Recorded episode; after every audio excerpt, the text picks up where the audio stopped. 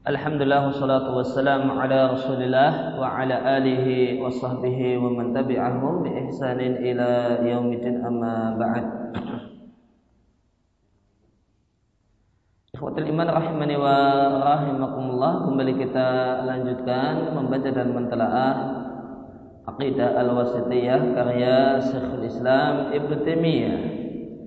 Kita sampai pada poin pembahasan yang ke dua puluh satu, Ibadul Kalami lillahi ta'ala, menjelaskan tentang bahasanya Allah subhanahu wa ta'ala itu berbicara.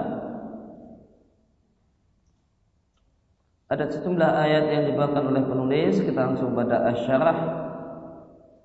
Qauluhu ta'ala, firman Allah ta'ala, wa man asdaqu minallahi haditha, dan siapakah yang lebih benar perkataannya dibandingkan Allah.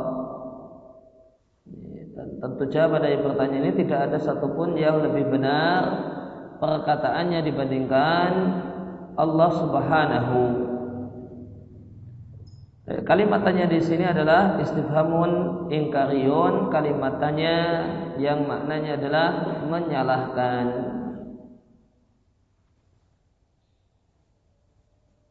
Yang maknanya adalah mengingkari anggapan-anggapan yang tidak benar. Hadisan, yang lebih benar perkataannya, yaitu lebih benar fi hadithihi, perkataannya, beritanya, perintahnya, janjinya, dan ancamannya. Ayat yang lain yang agak mirip, wa man asdaqu minallahi qila, dan siapakah yang lebih benar perkataannya dibandingkan Allah. Qil masdarnya qala, qala yaqulu masdarnya adalah qaul, demikian juga qil. Ai sehingga artinya tidak ada satupun yang lebih benar perkataannya dibandingkan Allah azza wajalla. Makanya di sisi pendalilan dari dua ayat di atas, bahasanya pada dua ayat ini menegaskan adanya al-hadis dan adanya al-qil bagi Allah subhanahu wa ta'ala. Keduanya menegaskan kalau Allah itu memiliki, Allah itu berkata-kata dan memiliki perkataan.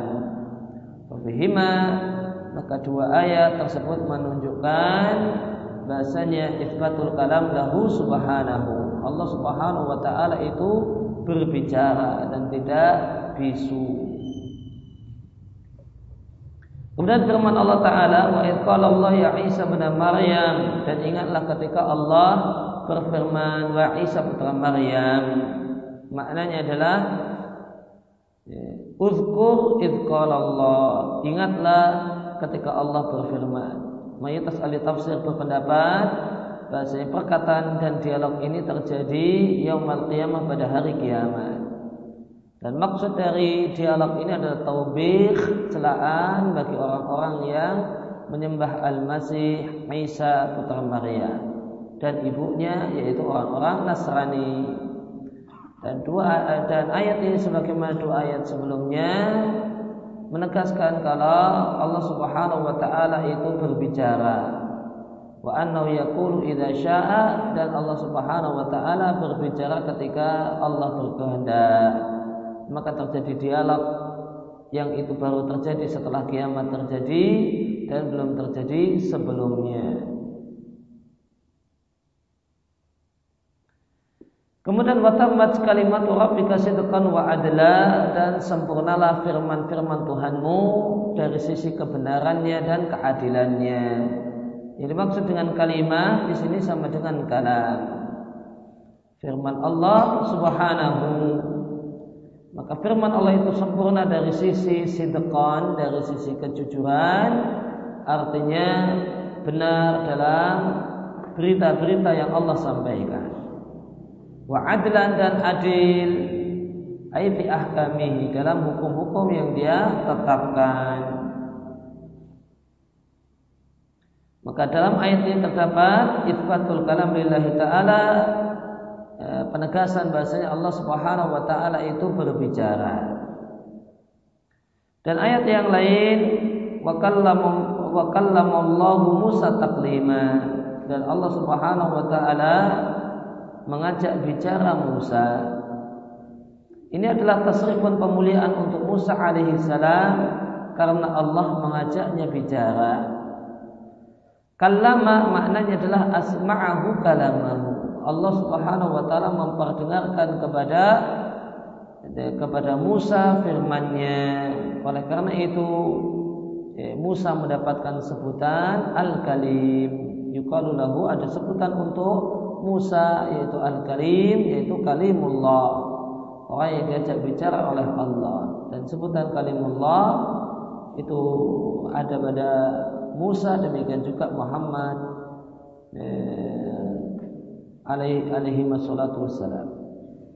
Taklima, benar-benar Allah ajak bicara. Ini adalah masdar, yang masdar ini fungsinya adalah taukid penegas, dan masdar yang berfungsi untuk uh, statusnya sebagai taukid, karena masdar itu punya beberapa fungsi, boleh jadi untuk taukid, boleh jadi untuk menjelaskan bentuk, boleh jadi untuk menjelaskan bilangan. Maka jika masdar itu fungsinya li taukid, maka maknanya adalah li daf'i al-majaz, untuk menolak kalau ini adalah majaz. Ketika kita katakan safara Zaidun ila Jakarta, safaran, maka di sini terdapat penegasan kalau kalimat yang disampaikan itu tidak mengandung majaz. Zaid pergi ke uh, Jakarta, dia betul-betul pergi. Maka betul-betul Zaid yang pergi, bukan hanya mobilnya yang pergi atau sandalnya yang pergi, dan, uh, dan memang betul-betul pergi.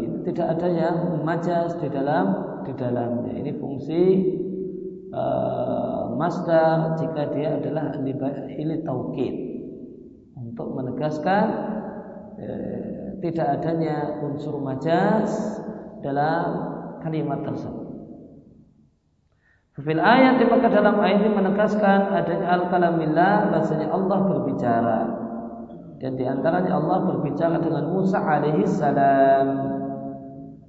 Kemudian ayat yang lain, wa minhum man kallamallah, dan diantara para rasul ada orang, ada rasul yang Allah ajak bicara, yaitu dari para rasul alaihi wassalatu wassalam. Man kalamallah, ada orang yang, ada rasul yang Allah ajak bicara, itu Allah perdengarkan padanya firman-Nya tanpa perantara. Siapakah mereka? Jawabannya adalah Musa dan Muhammad alaihi wassalatu wassalam. Wa kadza, demikian juga ada sebagaimana terdapat dalam hadis dalam Sahih ibn Hibban, bahasanya Nabi di sana disampaikan kalau Adam adalah nabiyun mukallamun, nabi yang diajak bicara langsung oleh Allah. Fil ayat, maka dalam ayat ini terdapat Ibadul Kalami, menegaskan bahasanya Allah itu berbicara, dan bahasanya Allah berbicara dengan sebagian utusannya.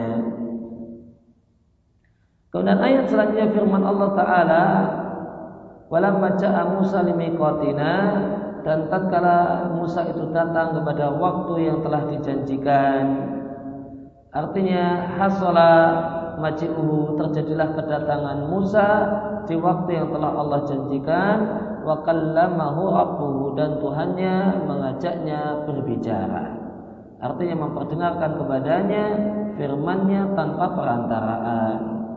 Fal ayatu fiha isbatul kalam lillah, maka dalam ayat ayat-ayat ini menegaskan kalau Allah berbicara, dan bahasanya Allah itu yatakallam, berbicara kapan Allah mau. Dan diantaranya Allah berbicara dengan Musa alaihi salam bila wasitatin, dengan perantaraan, tanpa perantaraan malaikat. Dan firman Allah yang terakhir yaitu surat Al-A'raf seratus empat puluh tiga adalah satu ayat yang penting berkaitan dengan firman Allah, wa kallamallahu Musa taklima, yaitu An-Nisa seratus enam puluh empat.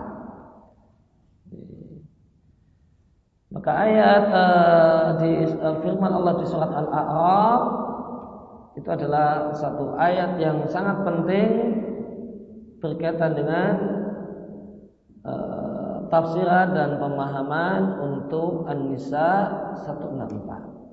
Karena berkaitan dengan wa kallamallahu Musa taklima, ya, maka orang-orang yang menolak kalau Allah itu berbicara, mereka melakukan penyelewengan. Ya, mereka melakukan penyelewengan redaksi yang dengan tujuan untuk melakukan penyelewengan penafsiran dan pemaknaan. Mereka tidak mau membaca wa kallamallahu Musa taklima, ya, namun mereka kemudian mengubahnya menjadi wa kallamallaha Musa taklima, sehingga yang yang mengajak berbicara adalah Musa, dan Musa itu berbicara dengan Allah.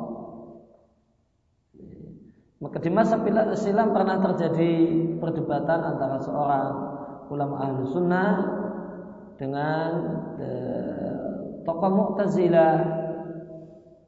Ketika dibawakan ayat tentang masalah firman Allah, ketika disampaikan kepadanya bahasanya Allah berbicara kepada Musa, wa kallamallahu Musa taklima, mereka mengatakan itu maknanya wa kallamallaha Musa taklima. Maka sang ulama Ahlussunnah mengatakan, jika demikian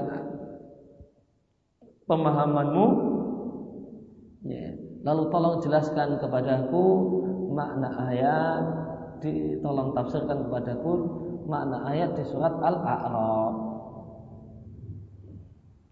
Tolong jelaskan kepadaku makna ayat di surat Al-A'raf. Wa kallamahu rabbuhu. Bisa enggak kamu taati? Ya, anggap saja ya sudahlah, saya ngalah, saya tidak akan ribut di surat An-Nisa. Saya ngalah mengikuti tafsiranmu, tidak akan ribut berpanjang omong di surat An-Nisa. Sekarang tolong tafsirkan dan jelaskan ya, firman Allah di surat Al-A'raf. Wa kallamahu rabbuhu. Ya, bisa enggak itu? Wa kallamahu rabbahu. Ya, karena di sini cuma ada dua saja pelakunya, Allah sama Musa. Bunya siapa, Rabbunya siapa, eh, maka dhamirnya ke siapa. Maka bungkamlah eh, tokoh Mu'tazilah tadi, karena Al-A'raf tidak bisa diutak-atik. Al-A'raf tidak bisa diutak-atik, tidak bisa jadi kallamahu rabbahu, tidak bisa. Eh, tidak boleh tidak mau tidak mau harus kallamahu rabbuhu. Hunya kembali ke Musa, wa kallamahu, dan berbicara kepada Musa rabbuhu, Tuhannya Musa. Tidak bisa juta hatimu apa mau di ya bisa. Nah, maka demikianlah e, contoh debat yang sehat dan debat yang cerdas. E, ketika e, diajukan satu alasan, kemudian mereka ngotot, maka debat yang e, manfaatnya tidak kemudian ribut di argumentasi yang pertama, kemudian ribut sisi bahasa dan seterusnya, otot-ototan. Ya sudahlah, anggap saja ini, namun bawakan dalil yang lain yang itu sekak mati, nyekak orang yang diajak debat, sehingga tidak berkutik ketika kemudian dibahas ayat An-Nisa. Saya mau taati, ya sudah, sekarang ini saya bawakan alasan yang lain, tolong dok taati, bersilakan dia untuk nggak taati, tolong kasih kemudian dok taati yang yang bagus kalau bisa, ini alasan.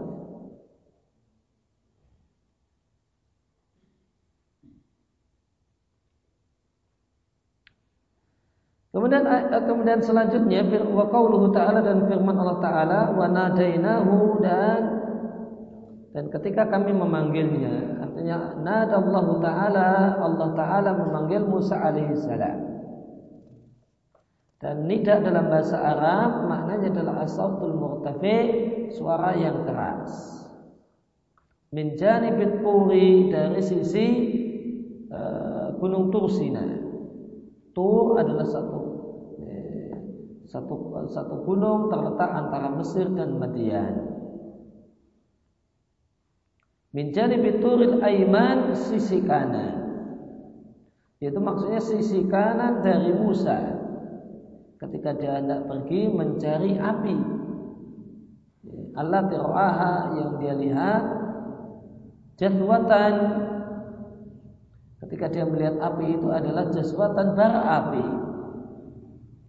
Maka yang dimaksud dengan kanan adalah kanannya Musa, sebelah kanannya Musa, dan bukanlah yang dimaksudkan aimanul jabal nafsihi, sebelah kanannya gunung itu sendiri. Karena yang namanya gunung itu tidak ada sebelah kanannya dan sebelah kirinya, ya, tergantung orangnya kemudian berdiri mau menghadap kemana. Kalau kanan dan kiri yang pasti tidak ada. Wa qarabna, dan kami dekatkan dia, artinya kami panggil Musa sehingga kami kemudian berbicara dengan Musa. Najiyah, berbisik-bisik, ai munajian, berbisik-bisik, dan munajat dan berbisik-bisik itu kebalikan dari munada. Najwa itu kebalikan dari nida. Kalau nida suaranya keras, kalau najwa suaranya lirih. Fil ayat, dan dalam ayat ini menegaskan kalau Allah Ta'ala itu berbicara, dan perkataan dan pembicaraan Allah itu bermacam-macam. Yunadi, terkadang itu adalah suara yang keras, wa yunaji, dan terkadang suara yang pelan. Dan nida dan najwa dua-duanya adalah nau'an, dua jenis model berbicara. Kalau nida itu dengan suara yang keras, kalau munajah atau najwa itu dengan suara yang tidak keras. Wa idnada rabbuka Musa, dan ketika Tuhanmu memanggil Musa, artinya watlu, dan bacakanlah, atau uzkur dalika, ingatlah ketika Tuhanmu memanggil Musa. Nida di sini maknanya adalah addu'a, memanggil. Anikti, datanglah wahai Musa. An di sini boleh kita maknai sebagai an mufassirah, an yang kemudian fungsinya mentafsirkan, menafsirkan apa panggilan, apa isi panggilan, panggilan Allah Subhanahu wa Ta'ala, ataukah masdar. Maka ketika uh, Tuhanmu memanggil Musa, anikti, datangilah, al-qawma al-zalimin, artinya datanglah di sini idhab, pergilah, ilal qawmi al-zalimin, temui orang-orang yang zalim. Maka Allah sebut yeah, tentu Fir'aun dan orang-orang yang mengikutinya Allah sebut sebagai orang yang zalim. Kenapa Allah sebut Fir'aun dan orang-orang yang mengikutinya sebagai orang yang zalim? Karena mereka mengumpulkan antara kekafiran. Dengan melakukan kekafiran, dengan seorang manusia itu melakukan kekafiran, maka dia zalim kepada dirinya sendiri. Dan yang kedua, mereka melakukan berbagai macam maksiat. Maksiat, ya, dengan maksiat ini maka mereka menzalimi orang lain, semacam memperbudak Bani Israil dan menyembelihi eh, yang laki-laki dari kalangan Bani Israil. Maka tentu berarti maksiat yang dimaksudkan di sini adalah maksiat berkaitan dengan hak-hak orang lain. Maka Fir'aun dan orang-orang yang mengikutinya itu disebut dengan Allah sebut Allah namai sebagai orang-orang yang zalim dengan dua jenis kezaliman, zalim kepada dirinya sendiri dan zalim kepada orang lain. Dan wallahu a'lam, tidaklah salah jika kita katakan demikian juga zalim kepada hak Allah Subhanahu wa Ta'ala dengan melakukan kemusyrikan. Maka dalam ayat ini menegaskan kalau Allah Subhanahu wa taala itu berbicara. Wa ana yunadi, dan bahasanya Allah itu memanggil dengan suara yang keras siapa saja yang Allah kehendaki di antara hamba-hambanya, dan Allah perdengarkan kepadanya kalamahu, firman-Nya. Kemudian ayat selanjutnya wa nadahuma rabbuhuma, dan Tuhan keduanya yaitu Hawa dan Adam dan Hawa memanggil keduanya. Alam anhakuma antil kumas sajarah, bukankah telah aku larang kalian berdua dari pohon ini? Artinya Allah Ta'ala memanggil Adam dan Hawa alaihimassalam qa'ilan lahuma, sambil berkata kepada keduanya, bukankah telah aku larang kalian berdua dari pohon ini, yaitu dari uh, memakan buahnya. Tentu al-akli minha itu bukan memakan batang pohonnya, ya, memakan darinya. Oh, batangnya berarti dipotong. Uh, Namun memakan buahnya. Wa hadza iqab, dan ini adalah celaan dari Allah untuk keduanya. Wa taubihun, dan celaan di mana keduanya tidak mewaspadai apa yang telah Allah ingatkan kepada keduanya. Dan dalam ayat ini telah menegaskan kalau Allah itu berbicara, wanida minhu, dan bahasanya adanya panggilan suara yang keras yang Allah tujukan kepada Adam dan Hawa dan istrinya. Dan ayat selanjutnya wa yauma yunadihim, dan hari di mana Allah memanggil mereka. Allah Subhanahu wa taala yunadi memanggil mereka-mereka orang-orang musyrik pada hari kiamat. Fayaqul, lalu Allah kemudian berfirman kepada mereka orang-orang musyrik, madza ajabtumul mursalin, respon apakah yang telah kalian berikan kepada para utusan? Apa jawaban kalian, apa respon kalian kepada orang yang aku utus kepada kalian, yaitu para nabi, tatkala mereka menyampaikan kepada kalian pesan-pesanku? Yang jadi pendalilan dari, dari ayat ini adalah menegaskan kalau Allah berbicara dan menegaskan kalau Allah itu memanggil pada hari kiamat. Ayat yang lain adalah wa in ahadun minal musyrikin, jika ada salah satu orang musyrik yang engkau diperintahkan untuk memerangi mereka, istajaraka, meminta perlindungan, minta suaka keamanan kepadamu wahai Muhammad. Artinya tolaba jiwarika wahimayatika, meminta perlindungan dan perlindungan dan pengamanan darimu, wa amanika, dan jaminan aman darimu. Fa'ajirhu, maka lindunglah dia, jadikanlah dia jaron jaron wa mu'amminan, sebagai orang yang dilindungi dan diberi rasa aman. Hatta yasma'a kalam Allah, beri perlindungan orang musyrik tersebut sehingga dia bisa berkesempatan untuk mendengar firman Allah, yaitu mingka, firman Allah darimu, firman Allah yang kau bacakan kepadanya, dan dia pun bisa mentadaburinya. Wa yaqifu ala waqafa ala, artinya mengetahui mengetahui hakikat apa yang kau dakwahkan kepadanya. Yang menjadi sisi pendalil dari ayat ini, ayat ini menegaskan bahasanya Allah itu berbicara dan bahasanya apa yang dibacakan oleh Muhammad Sallallahu Alaihi Wasallam itu adalah firman Allah. Kemudian firman Allah Taala, waqad kana fariqum minhum, padahal sekelompok dari mereka yaitu orang-orang Yahudi. Fariq itu isim jama'. Dalam ilmu, dalam pelajaran nahwu beda antara jama' dengan isim jama'. Terdapat perbedaan antara jama' dengan isim jama'. Terdapat perbedaan antara masdar dengan isim masdar. Maka sebagaimana masdar itu berbeda dengan isim masdar, maka jama' itu berbeda dengan isim jama'. Maka fariq itu isim jama'. Isim jama' itu adalah la wahida lahu min lafzihi, satu kata yang maknanya jama', non tidak ada bentuk mufradnya. yang bentuk mufrad min lafzihi dari lafaz tersebut.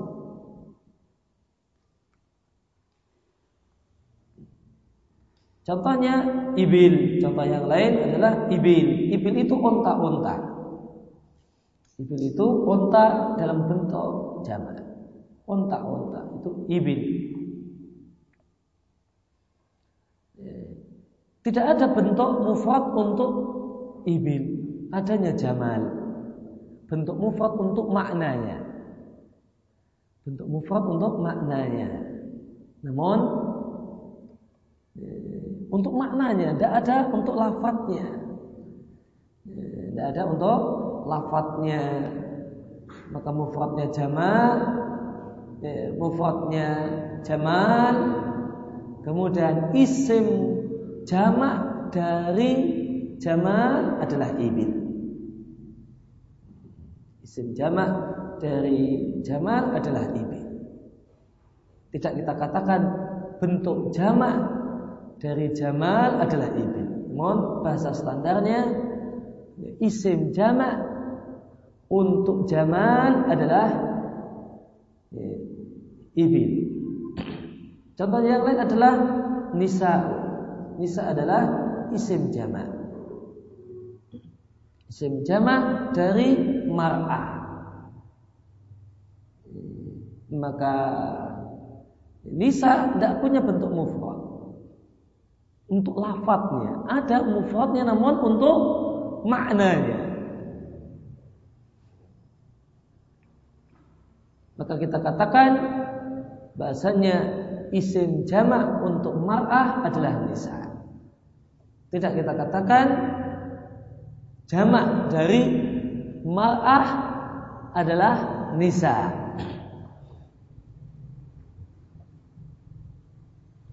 Waqad kana fariqun minhum, dan sekelompok pada uh, sekelompok dari mereka orang-orang Yahudi, yasma'una kalam Allah.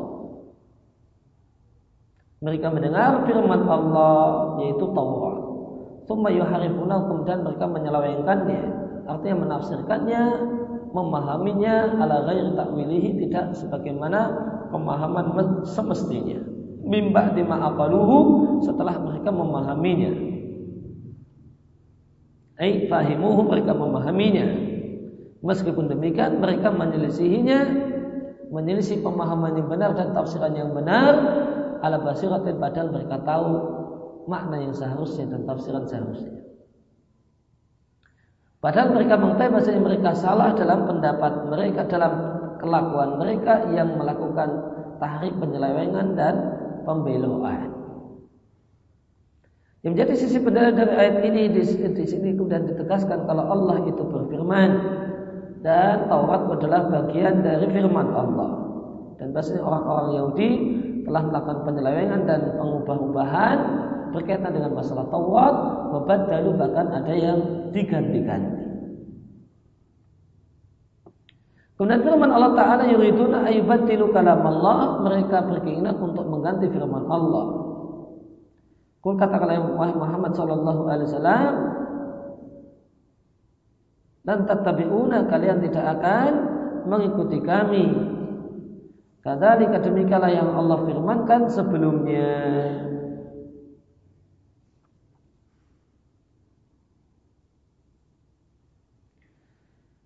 Yang dimaksud dengan mereka adalah al-mukhallafuna minal a'rab, adalah orang-orang Arab Badui yang mukhallaf, yang tidak berangkat jihad. Alladzina ikhtaru al-muqama, mereka adalah orang-orang yang memilih untuk tinggal di tengah-tengah keluarganya dan tinggal dalam kesibukan dan aktivitas kerjanya.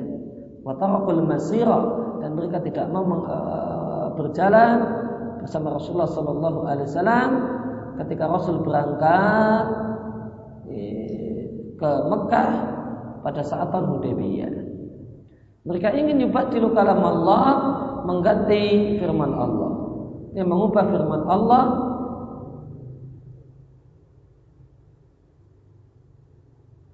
yaitu yang Allah janjikan kepada orang-orang yang ikut Hudaybiyyah. Khasatan, secara khusus, Yang Allah janjikan kepada para sahabat yang ikut Hudaybiyyah adalah mendapatkan ghanimah saat perang Khaibar yang terjadi setahun setelahnya.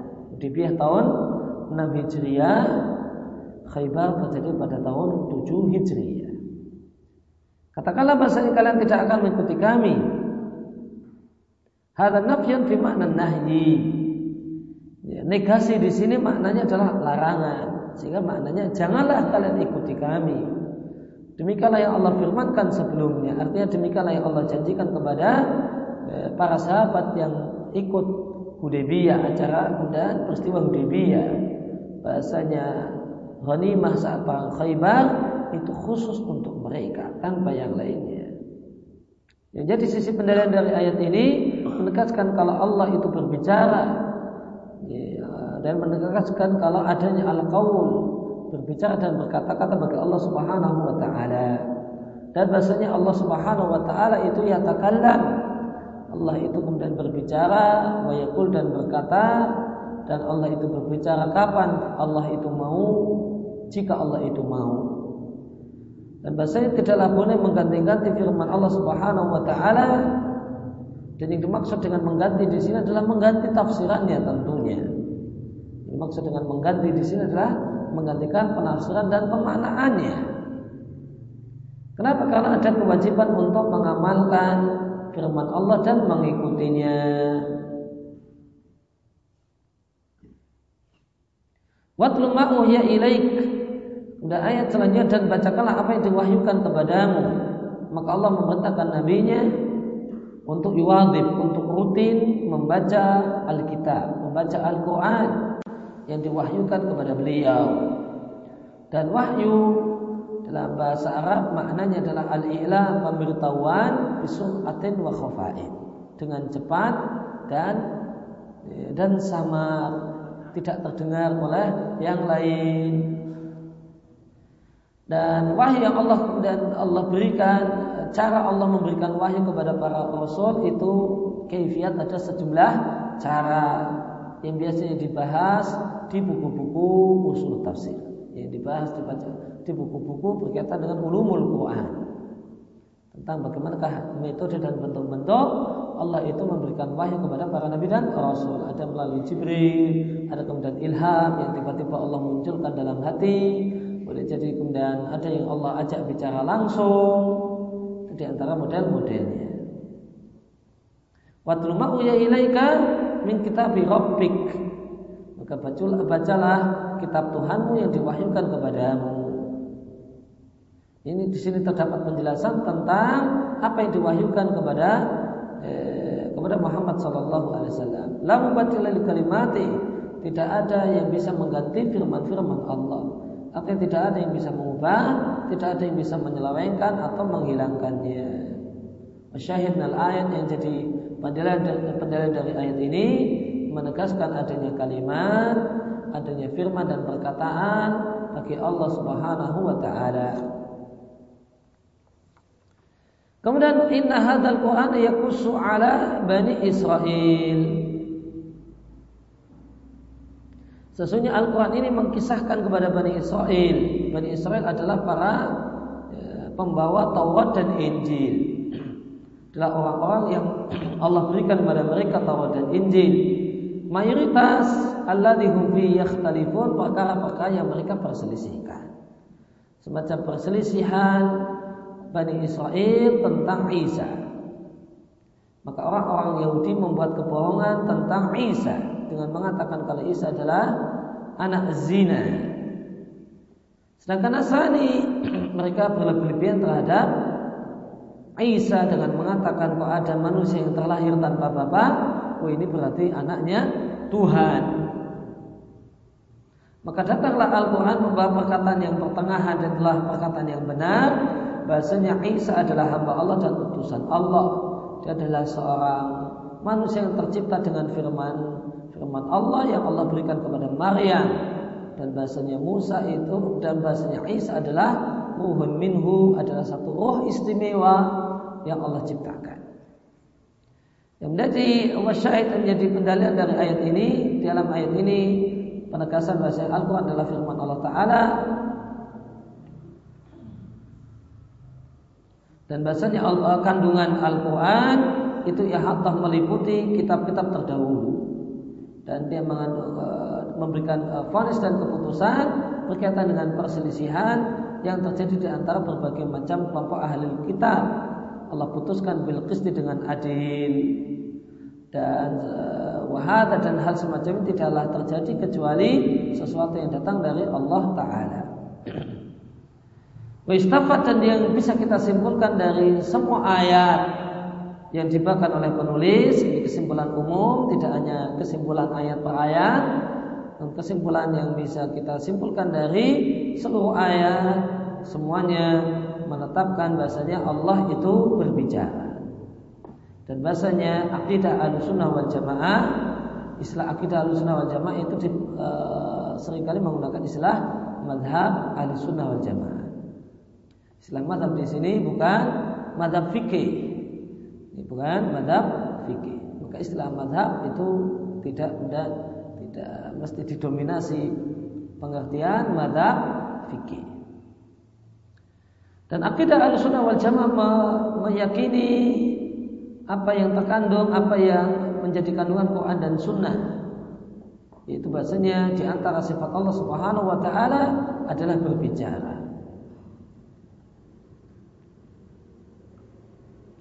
Dan firman Allah Subhanahu Wa Taala itu adalah sifat sifatih adatiyah, adalah sifat datiyah, artinya satu sifat yang ada pada Allah dan Allah bersifat dengannya sejak dulu tanpa awal. Namun di sisi yang lain, firman Allah itu adalah sifat fi'liyah, artinya yang terjadi dengan kehendak Allah Subhanahu Wa Taala dan kuasa Allah Subhanahu Wa Taala. Dalam pengertian Allah berbicara jika Allah itu mau, bagaimanakah dia mau, dengan isi pembicaraan apa saja yang Allah mau. Walam yazal mutakalliman, dan Allah itu terus menerus mutakallim. Mutakallim di sini terjemahnya adalah bisa berbicara meskipun ketika itu tidak sedang berbicara. Walam yazal mutakalliman, dan Allah itu senantiasa bisa berbicara. Karena lam yazal wala yazal, tidaklah henti-henti, lam yazal di masa silam, wala yazal ataupun di masa depan.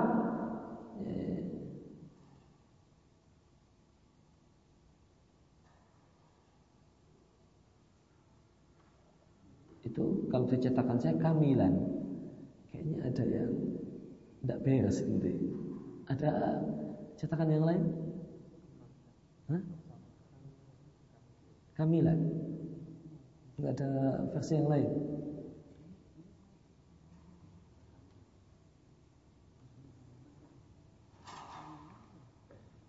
Oh, atau bisa bisa kita maknai. Lam yazal wa lam yazal, karena Allah itu senantiasa sejak dulu tanpa dan seterusnya, itu adalah zat yang sempurna. Wal kalam min sifatil kamal, dan bisa berbicara, dan berbicara adalah di antara sifat sempurna. Dan karena Allah Subhanahu Wa Taala mensifati dirinya dengan berbicara, dan demikian juga sifat yang diberikan oleh Rasulnya. Dan akan datang pembahasan tentang akidah yang menyimpang dalam masalah ini plus sanggahannya insyaallah Ta'ala.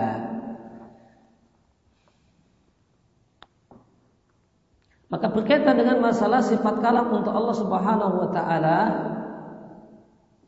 maka sifat kalam untuk Allah Subhanahu Wa Taala kalau kita bawa ke dalam bahasa Indonesia itu eh, punya dua penerjemahan. Sifat kalam itu terjemahannya dua dan repot. Ya, jadi ini ada problem bahasa yang sini repot ya. Yang, yang dimaksudkan dengan sifat kalam bagi Allah, Allah memiliki sifat kalam. Adanya sifat kalam bagi Allah itu mencakup dua pengertian, atau ada dua penerjemahan. Pengertian yang pertama artinya bisa berbicara. Bisa berbicara. Kalam dalam pengertian tidak bisu.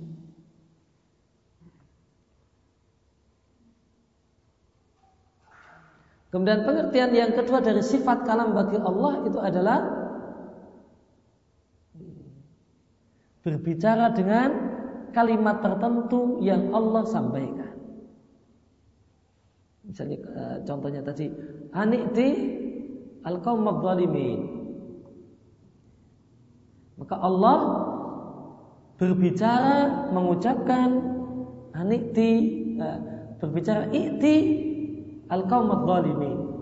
Wahai Musa, datangilah dan dakwahilah orang-orang yang zalim.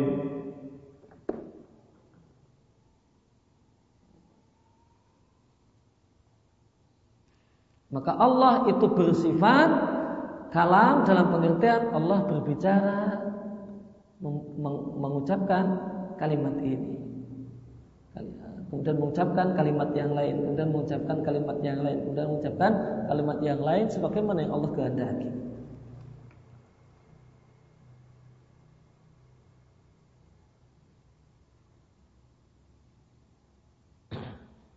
Yang ke, ke, kalau kalam dalam pengertian yang kedua tadi, pada saat Allah itu bersifat dengannya, artinya Allah tidak diam. Kebalikan dari diam. Kebalikan dari diam. Kalau sifat kalam yang pertama itu kebalikan dari bisu. Kalau sifat kalam yang kedua, pengertian yang kedua, kebalikan dari diam.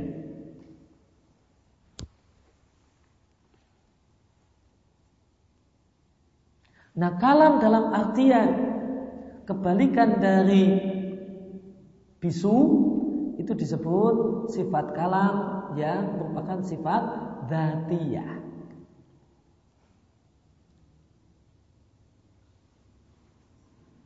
Sifat kalam dalam pengertian yang kedua, kebalikan dari diam, itu adalah kalam dalam pengertian sifat fi'liyah.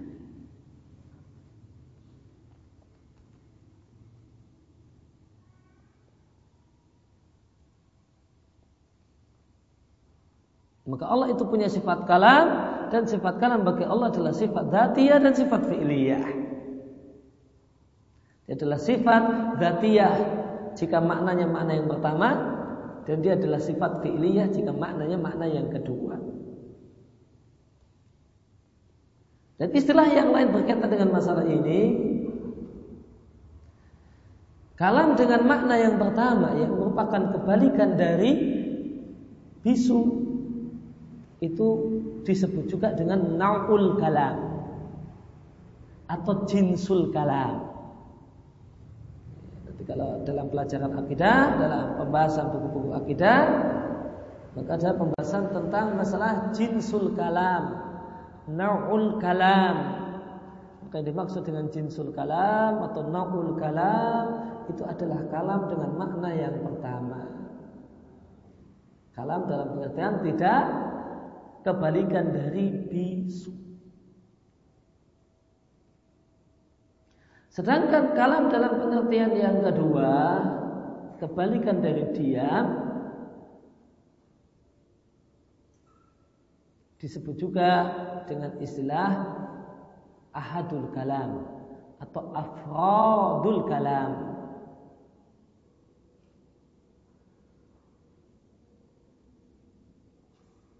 Maka dua jenis istilah ini sulit diterjemahkan dalam bahasa tulis, pakai bahasa Indonesia itu sulit menerjemahkan afradul kalam atau menerjemahkan kalam sebagai sifat fi'liyah. Itu dua istilah ini repot menerjemahkannya. Menerjemahkan jinsul kalam atau naul kalam atau kalam sebagai sifat dzatiyah, untuk sementara saya kayaknya uh, repot dan sulit untuk mencari padanannya dalam bahasa Indonesia.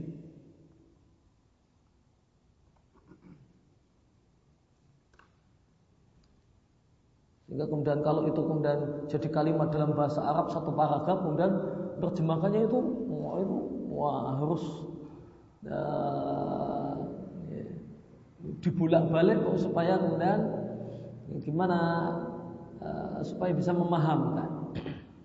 Karena kalau kemudian kita terjemahkan sebagaimana urutan kata dalam bahasa Arab, nah, ini nah, terus ini ketemu ada di situ jinsul kalam. Nah, itu ya, kalau enggak kemudian penerjemahnya itu dirombak ya, supaya pesannya itu tersampaikan, ya, maka ya penerjemah harus tidak terikat dengan ya, dengan struktur, dengan urutan kata dalam bahasa Arab.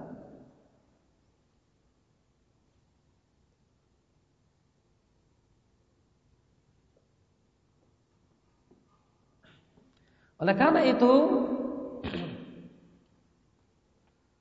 maka kalam jenis yang pertama, kalam sebagai sifat dzatiyah, yang disebut juga dengan naul kalam, yang disebut juga dengan jinsul kalam, yang pengertiannya adalah kebalikan dari dari bisu.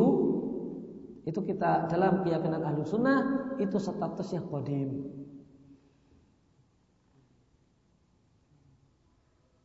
Maka ada ungkapan jinsul kalamillah qadimun. Dulu tanpa awal. Kalam dalam pengertian yang kedua itu dulu tanpa awal. Karena Allah itu tidak pernah bisu. Dia dulu tanpa awal dan seterusnya tanpa akhir. Tidak pernah ada fase menjadi zat yang bisu. Maka ada ungkapan jinsul kalam qadim. Dulu tanpa awal dan seterusnya tanpa akhir.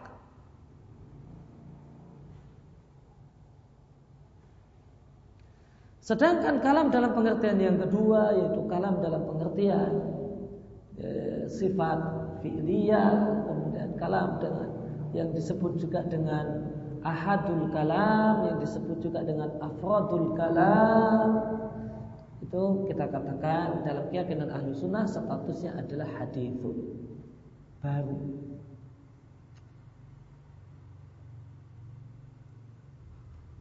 Yang dimaksud dengan baru, dulu tidak ada, kemudian sekarang ada, yang setelah itu tidak ada.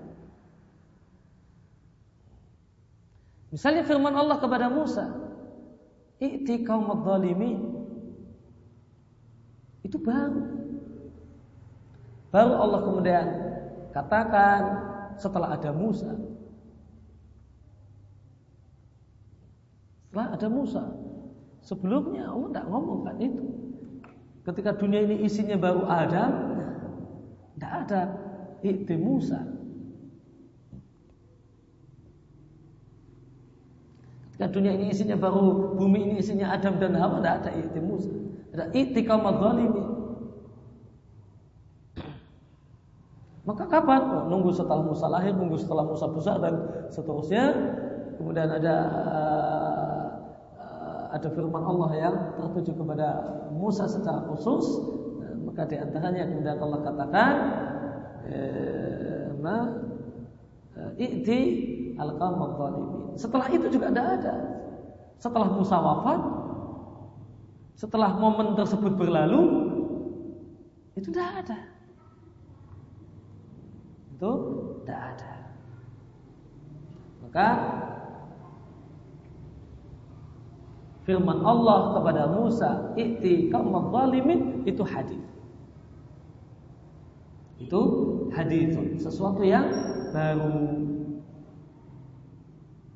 Maka ketika kemudian di bab tentang masalah kalamullah terdapat perdebatan panjang, apakah kalamullah itu qadimun ataukah hadis.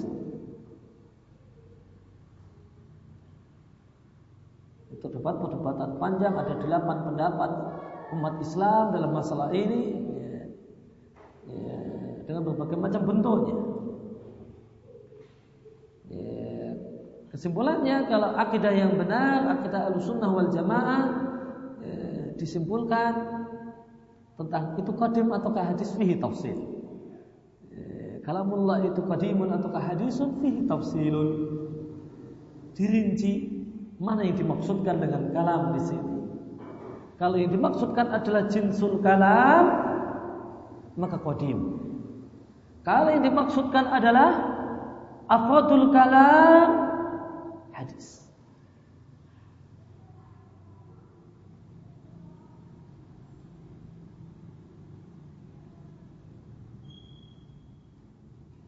Nah, kalam dalam pengertian yang pertama itulah yang dimaksud dengan lam yazal mutakalliman.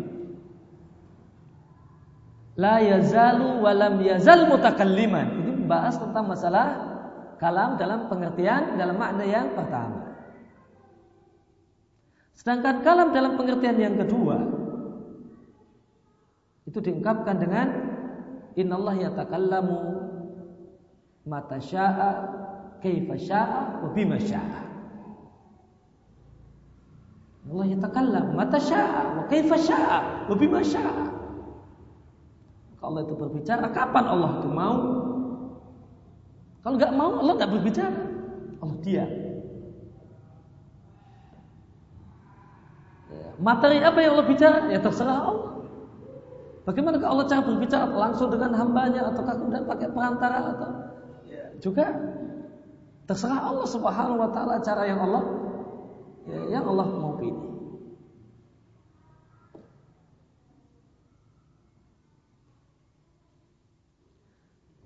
Dan konsekuensi dari konsekuensi dari kemudian kalam sebagai dalam pengertian yang kedua, Ahlussunnah meyakini adanya sifat sukut bagi Allah Subhanahu wa taala. Ahlussunnah meyakini di antara sifat Allah itu diam.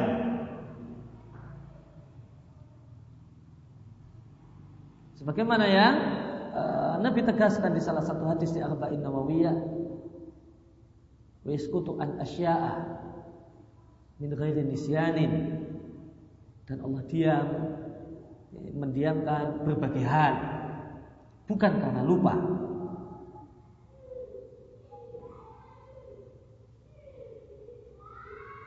Dan mensifati Allah dengan syukur sebuah keniscayaan berkaitan dengan masalah e, kalam dalam makna yang kedua. Karena jika tidak nanti nggak bisa kemudian yatakallam mata syaa. Yatakallam mata syaa. Maka ketika mau berbicara dan ketika tidak mau tidak berbicara, lah apa apa itu tidak berbicara? Jawabannya sukut, diam.